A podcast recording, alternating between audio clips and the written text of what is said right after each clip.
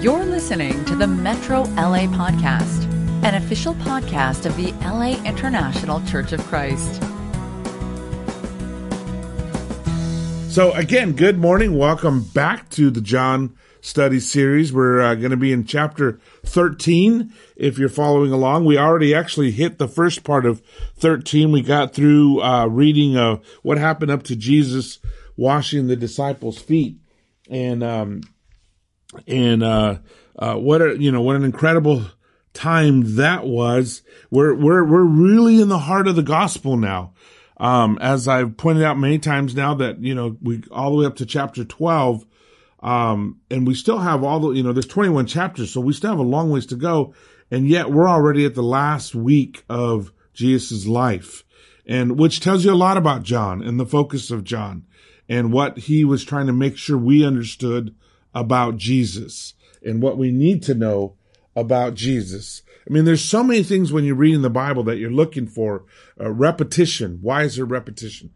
We always repeat things when, when we really want somebody to understand something, right?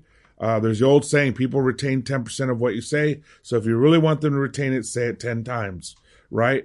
Um, there's, there's many things like that in the Bible, uh, as we'll see. So we're gonna, we're gonna pick up right here at the end of the section we already studied, uh, in verse 17 of chapter 13. He says, now that you know these things, you will be blessed if you do them. So, um, you know, he's just washed their feet. He's just set just an absolutely powerful example of, of leadership, servant leadership.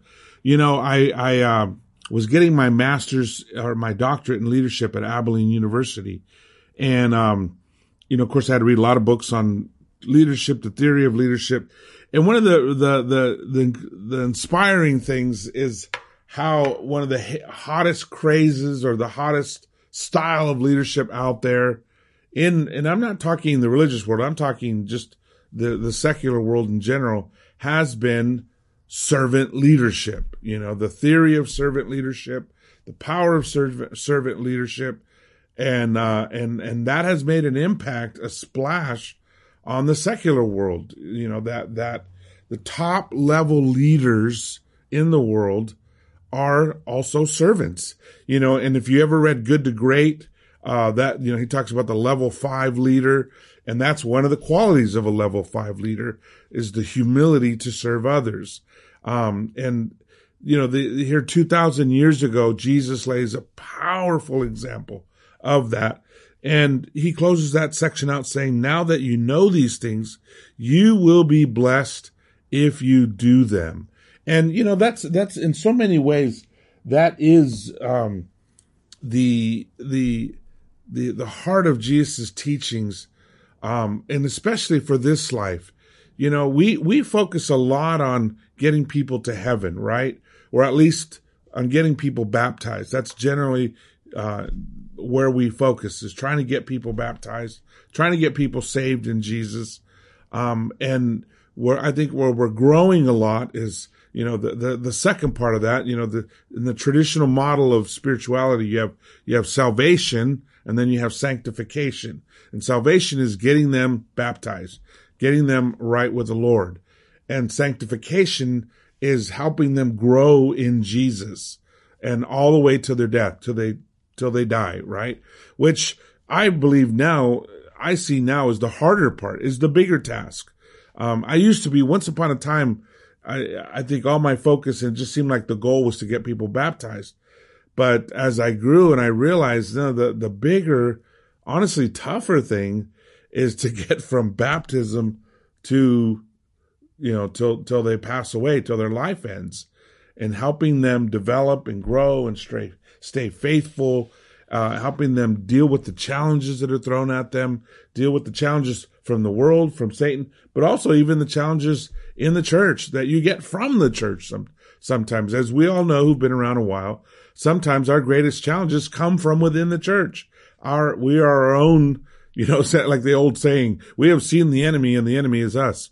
You know, sometimes we are our biggest challenge. We get ourselves in the way.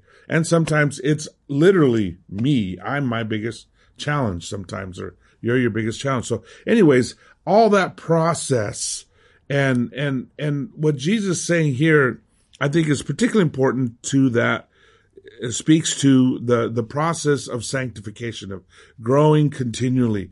Not, not that we'll be saved if we do this. We're, we're already saved. It's that we'll be blessed if we do this. That our Christian life will go better. Our life will go better. I mean, I tell people, I tell my kids all the time, you know, there's just, there's no better life. Yeah, it has challenges. Yeah, it has difficulties, but so does not being a Christian. You know, it's kind of like that bumper sticker. You think education's expensive. Try ignorance. It's the same thing. You think being a Christian is hard. Try not being a Christian. It's even harder in different ways. And I'd rather it be hard and be rewarding and be right than be hard and not be rewarding and be wrong, right? So anyways, now that you know these things, you will be blessed if you do them. This is a fantastic principle to live by and to know and keep in mind all the time. So I am checking this. So if you have any questions that pop up as we go, if I can answer them, I will. All right. So, oh, and you probably noticed that the, the, the glasses because I'm reading your comments. I need my glasses. so on my screen, I can see that make everything big and I have a giant print Bible. So the campus always teases me that they could read my Bible as well as I could out in the audience.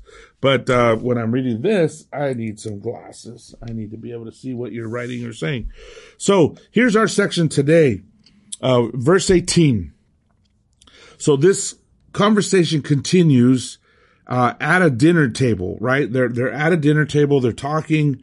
Um, and you need to know a little bit about how a dinner table works in the first century, as opposed in the first century in the Middle East, as opposed to other places and other times. Um, if you look at the picture I posted on there, um, a first century dinner table, first of all, you'll notice they're not sitting in chairs, right? They're leaning, they're reclining. And basically, uh, at a, at a special dinner, which was, would absolutely, this would be a special dinner. This is the Passover meal. You have pillows all around it. So everybody's reclining on these big cushions and you recline on your left elbow and you eat with your right hand. Okay.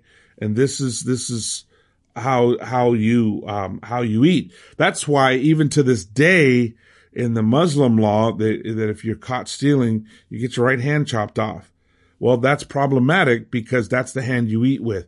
That means you can't sit at a table and eat with people because you do other things with your left hand that I won't mention. But your left hand is unclean, your right hand is clean. So if you get if you get caught stealing and you get your right hand cut off, you can't eat with the crowd anymore you have to eat by yourself, which is pretty major as you can imagine. So, or you have to eat with people that are okay with you eating with your left hand as well as doing other things with your left hand. So, so this picture kind of portrays it there. Um, and they're sitting there eating and it also kind of tells you how they're all sitting because it says, um, now Jesus continues, says, I'm not referring to all, okay.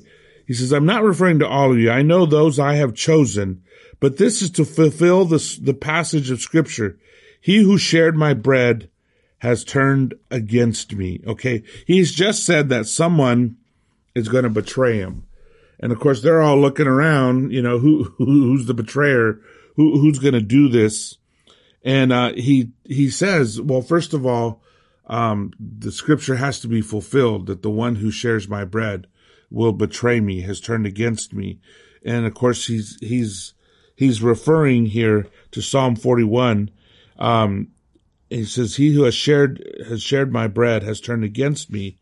He says, I'm telling you now before it happens so that when it does happen, you will believe that I am who I am. Okay. And there he is again using the I am statement. I am the, the, the one who is, the one who was, is, and is going to be. Or another way of saying it, the ising one, the one who eternally is. That's God, right? And again, Jesus makes reference to himself being God. He says, he says, I'm telling you now before it happens so that when it does happen, you will believe that I am who I am. Very truly, I tell you, whoever accepts anyone I send accepts me, and whoever accepts me accepts the one who sent me. And he's, he's beginning to set, um, I was going to say set the table, and I don't mean literally, they're at the table, but, but set up a, a very long discourse that covers several chapters ahead of us, where he talks a lot about the relationship between us and him, or between him and the apostles, and therefore us and in him. And and um, he says uh, he says whoever accepts me and whoever accepts me accepts the one who sent me. He's equating absolutely our relationship with Jesus with our relationship with God. That's very important again because it's Jesus that's always being attacked. It's Jesus who he is that's always being attacked. Is he really God in the flesh? That's what's constantly being undermined. Even to this day, as I've said 20 times, the three fastest growing religions in, in our world right now all believe in Jesus, but do not believe in who he is. So, you know, you've got, you've got two very large denominational groups, the Jehovah's Witness and the Mormons, and then you've got the Muslims who, who, who also believe, you know, they call him Isa and, and, but for them, he's only, he's only a prophet. So for, for Islam to believe that Jesus would be God in the flesh would be blasphemy. Um, and we know he is God in the flesh. That's our conviction. That's what makes us unique as Christians. And he says, um, and he's telling them what's going to happen and he's getting them ready. You know, he said, look, I'm telling you things that are going to happen so that you'll be ready, so that you'll be prepared, so that you can handle this. And after he said this, Jesus was troubled in spirit and testified, very truly I tell you, one of you is going to betray me. And, you know, he, one of the things that I love about the Bible is, is it, it's so open. It's so transparent. You know, it tells us how people feel. It tells us how, I mean, even Jesus himself shared frequently how he was feeling about things. And, and, you know, whether it was the Garden of Gethsemane, but not just the Garden of Gethsemane. At other times, he, he shares his, his frustration or his anger and, or, or his turmoil. And, uh, it, it's not a book that glosses over things. I mean, if you look at most heroic writings or you look at the Greek, uh, heroes, they're not sharing you, sharing with you their feelings. They're not they're not at this level. And certainly, you know, when, when people write things and you compare this to other classic literature where the hero is, you know, always good and always solid and always got it together and, and, and, and that's not the case in the Bible. I mean, every hero, you also see their faults. You also see their weaknesses. You also see them fall into sin and how they handle sin. And that determines uh, ultimately whether they're a hero of faith or not. That's, that's part of the power of the Bible. It's clearly these guys didn't write it because if they wrote it, they'd have made themselves look good. And, you know, the gospels reveal all the apostles' errors and flaws and stupid things they say. And I mean, Jesus rebuked Peter and called him Satan. You don't think Peter would have taken that out? You know, uh, let's delete that from the final edition, you know, but you get the director's cut. You know, you get, you get God's version of the gospel, not their version of the gospel. Um, even though, yeah, they sat down and recorded it, but it reveals it's very transparent. Um, so we keep reading. It says, very truly, I tell you, one of you is going to betray me. His disciples stared at one another at, at a loss to know which of them he meant. One of them, the disciple whom Jesus loved, was reclining next to him. Now, you know, you gotta, you gotta love this. Um, you, you, you gotta love this that, that they're all looking around and, and he says, one of them, the disciple whom Jesus loved. Okay. Who is that? Well, that's John. Who's writing this? Well, that's John too. uh, John's writing. I, I love that John calls himself the disciple that Jesus loved. I mean, that's a John reference. That's not a Matthew, Mark, or Luke reference. That's a John reference. And it's not just here. It's also in chapter 19, verse 26, chapter 20, verse 2, 21, verse 7, and verse 20. And this just, you know, he calls himself the beloved the beloved of Jesus, the one that Jesus really like, loved a lot, you know, not, not in a, an exclusive sense, like I'm the only one Jesus loved, but, but definitely like, you know, like saying, Hey, I'm his best friend, you know, it's like uh, being at a wedding and whoever does the toast always says, you know, he and I are, I'm his best friend or whatever. And it's always funny because several guys will get up and say that they're his best friend. And you can't all be his best friend, but everybody feels that way. Certainly John did. And certainly John was very confident. Uh, someone asked, Kathy asked if, uh, do you think that, how did that look that Jesus was troubled? Apparently he didn't show it because nobody is wondering about it. Nobody's asking about it. Nobody's looking at it. Or it could simply mean that they're all so self-centered that they're not even noticing what Jesus is going through. But I would vote he probably doesn't show it. Um, it's probably all happening in his heart. And the Holy Spirit is just giving us an insight to what's going on inside Jesus. But so, uh, so John calls himself the one, the beloved, right? And Simon Peter motioned to this disciple and, and said, ask him which one he means, right? Leaning back against Jesus, he asked him, Lord, who is it? Now that tells you something. One of the reasons I picked this picture is because, okay, if they're leaning on their left arm and eating with their right, so that puts John in the right place. He's sitting at the right of Jesus, which is the seat of honor. But he's also, if he just leans back, he's leaning on Jesus' chest, on Jesus' shoulder. And he can say something to Jesus without the rest of the group even hearing it. You know, I often, you know, when I first started, became a Christian, I used to think, how did this whole dialogue happen and nobody know it was Judas? You know, I mean, didn't they all hear that Jesus said what he said? And, and, but I, re- I realized that, you know, it's, it's a large table. This picture how, does have it as one square table. Oftentimes it was in a U. And remember, this is the Passover meal. So this isn't an ordinary dinner. They would have a tablecloth. They would have all the best of plates and cups and everything. And it would, it would be on, if you've ever gone to a Middle Eastern restaurant where you're actually in a Middle Eastern setting or, or to someone from the Middle East in their home, they bring out everything on big platters and, and, and that's the way, or if you've been to a Seder, a Seder, which is a Passover meal, that, which is exactly what this was. In fact, we even know where in the meal this is. It's later in the meal because, because he's dealing with bread, because he's breaking bread, and that doesn't happen till later. So, so we even know that, but you can picture it, you know, John's up against him, leaning on him. And, uh, you know, and I always thought, at first I thought, oh, that's weird. He's leaning, old translations will, will say he's leaning on his bosom or he's on his chest. Well, if you're all laying there, cause, you know, if you try to picture this sitting at an American dining room table in a chair, that would really be bizarre. Somebody leaning way over on Jesus' chest. But if you picture the actual setting, it makes perfect sense. So John and Jesus could have an entire conversation that the other guys can't hear, you know, and Peter's telling them, you know, find out who he's talking about. So eh, Jesus answered him, it is the one to whom I will give the, this piece of bread when I have dipped it in the dish. And, and this is also highly symbolic, right? One of the things Jesus said, I am the bread of life.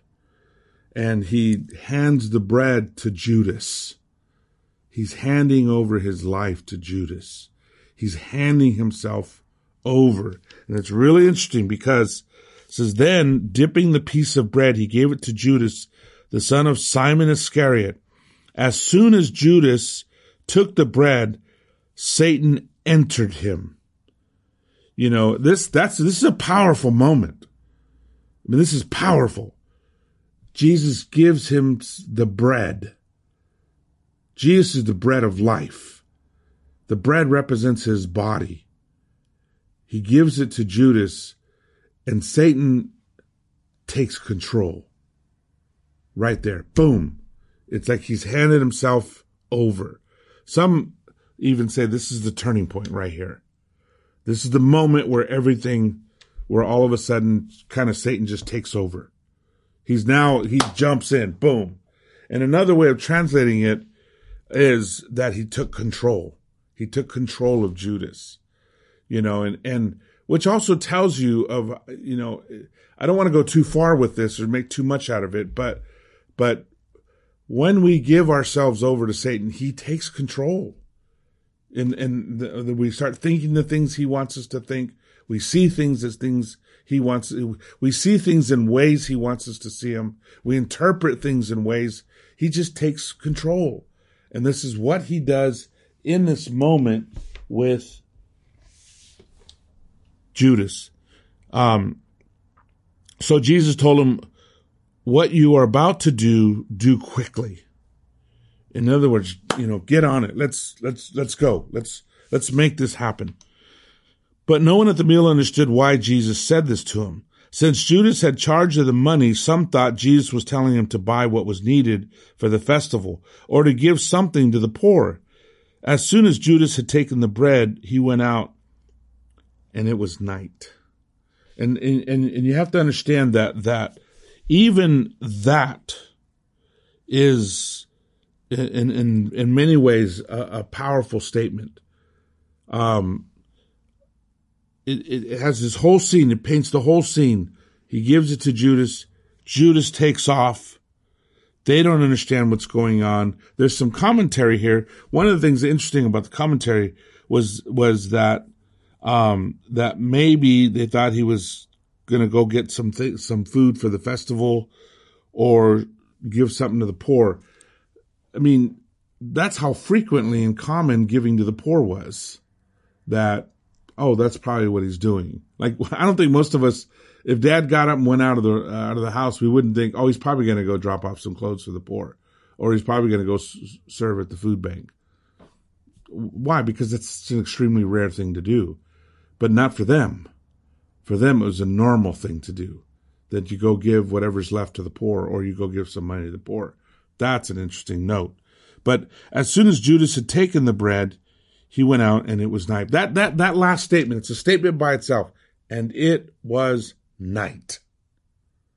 It's another one of those moments where, okay, a picture is being painted here. This isn't a blue sky picture. This is a dark night picture. This is okay. The, the, the, in a movie, the music would change here. All of a sudden you, you get the ominous music playing. You know, there's a tune and I can't remember what it's called. It's a medieval tune that uh, it's only like four or five notes, dun dun dun dun, and it gets replayed over and over in movies.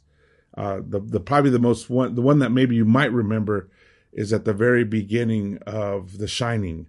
As they're driving in the mountains, there's a boom, boom, boom, and I think it's called it's called like uh, the night of the the night of hell or something like that. But it's in a ton of over a hundred different scary movies. Use that tune.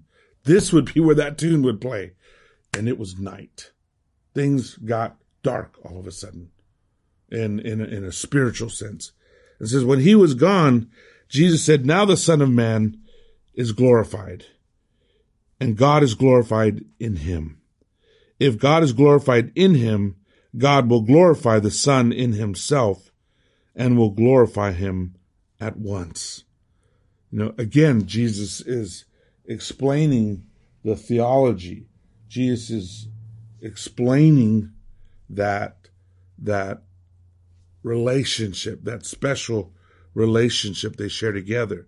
And, and, and then he, and I don't think this is a coincidence. In the very next sentence, he says, my children, he calls them my children. This is not an ordinary term. This is a very uh, affectionate term, teknia, and it just means children. But it's a it's an affectionate term. You know, Mexicans call their kids mijo or mija, and it's only Mexicans. Other Latin cultures don't have that word, although it's it's spreading into other cultures. But but that is a it's a it's a definite term of endearment. You know, when you say mijo, that's it's kind of like saying my son, uh, but my son sounds even more formal. It's less formal than that. Mijo, mija, and and and you only get to use that word as if you're close, or or you want to express affectionate love to a little kid. You say, "Mijo, come here," and and and that that is expressing, "I love you, I care about you." It's a very powerful term. We, you know, you hear it in the Mexican community all the time, but, but it's what it means. You don't just call anybody mijo or mija. So it's the same thing. Teknia, my children, my beloved kids. He says, I will be with you only a little while longer. You will look for me, and just as I told the Jews, so I tell you now, where I am going, you cannot come. Okay, he's telling them that uh, that where he's going, they can't come. In other words, he's not abandoning them, but he's going to do something where they will no longer be traveling around with him, and he's going somewhere where, at least for now, they cannot come and they cannot join him. And all of this is preparing them, right, for, for what's to come and what they're about to experience. And you will see that when they, when he does get crucified and die, they don't remember any of this. It isn't until later they remember his words. And all these words and all these things he said all of a sudden make sense. And that's, that happens to us all the time. There's things that we read, you know, I, think of probably my first year as a Christian, first couple of years, I probably understood about 20% of what I was reading, maybe, maybe only 10%. And as each year has gone by and each time I've read, I've understood a little more and a little better. And today I understand much more, but I will tell you this, that as much as I know that I can sit here and go line by line and tell you things, there's still a lot more things that I don't know.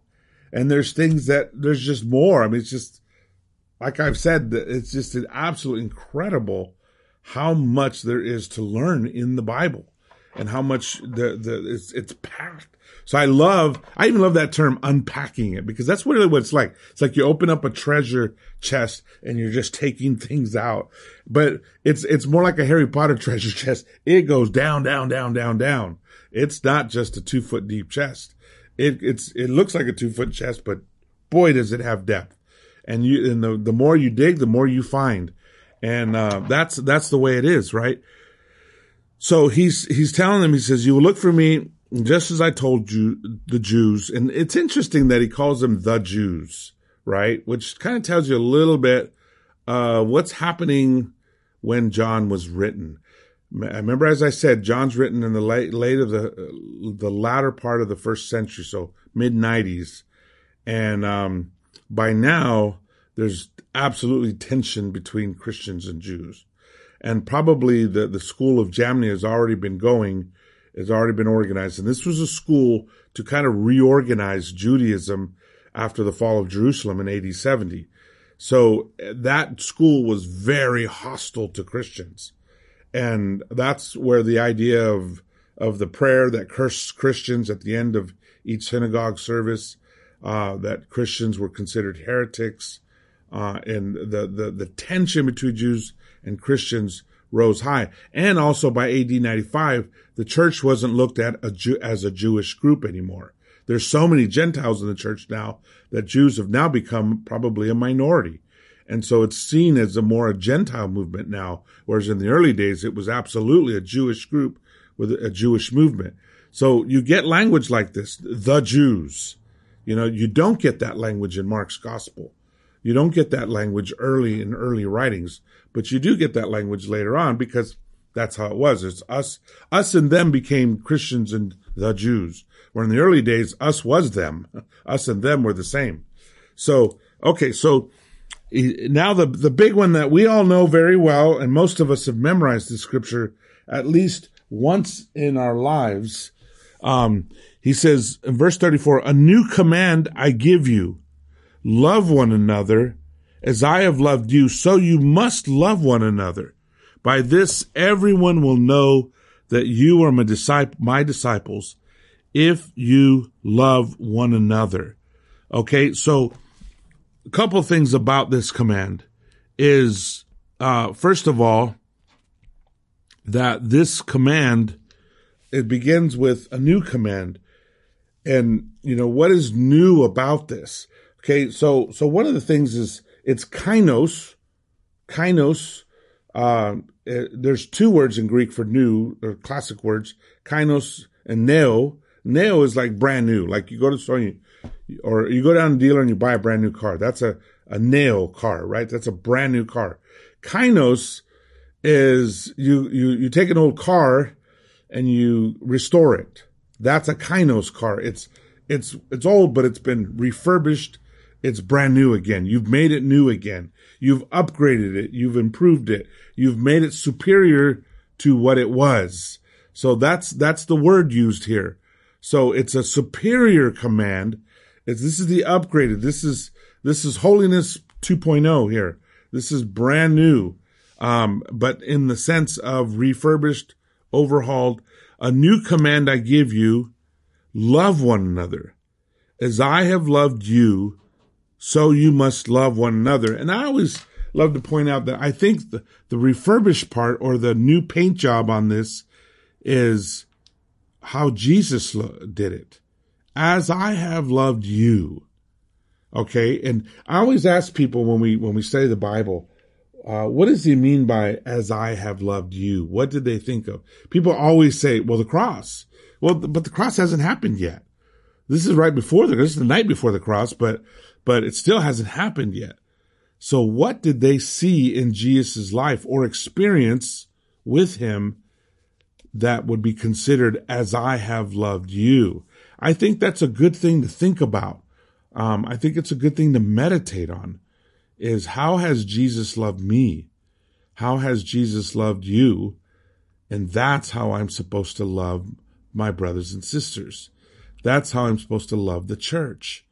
And, and he says, now, he says, by this, everyone will know that you are my disciples if you love one another. You know, that this, this is how everybody's going to know that you, we're his disciples, right? And we make that point all the time when we, when we teach people about discipleship, when we teach them about following Jesus, how incredibly important this is.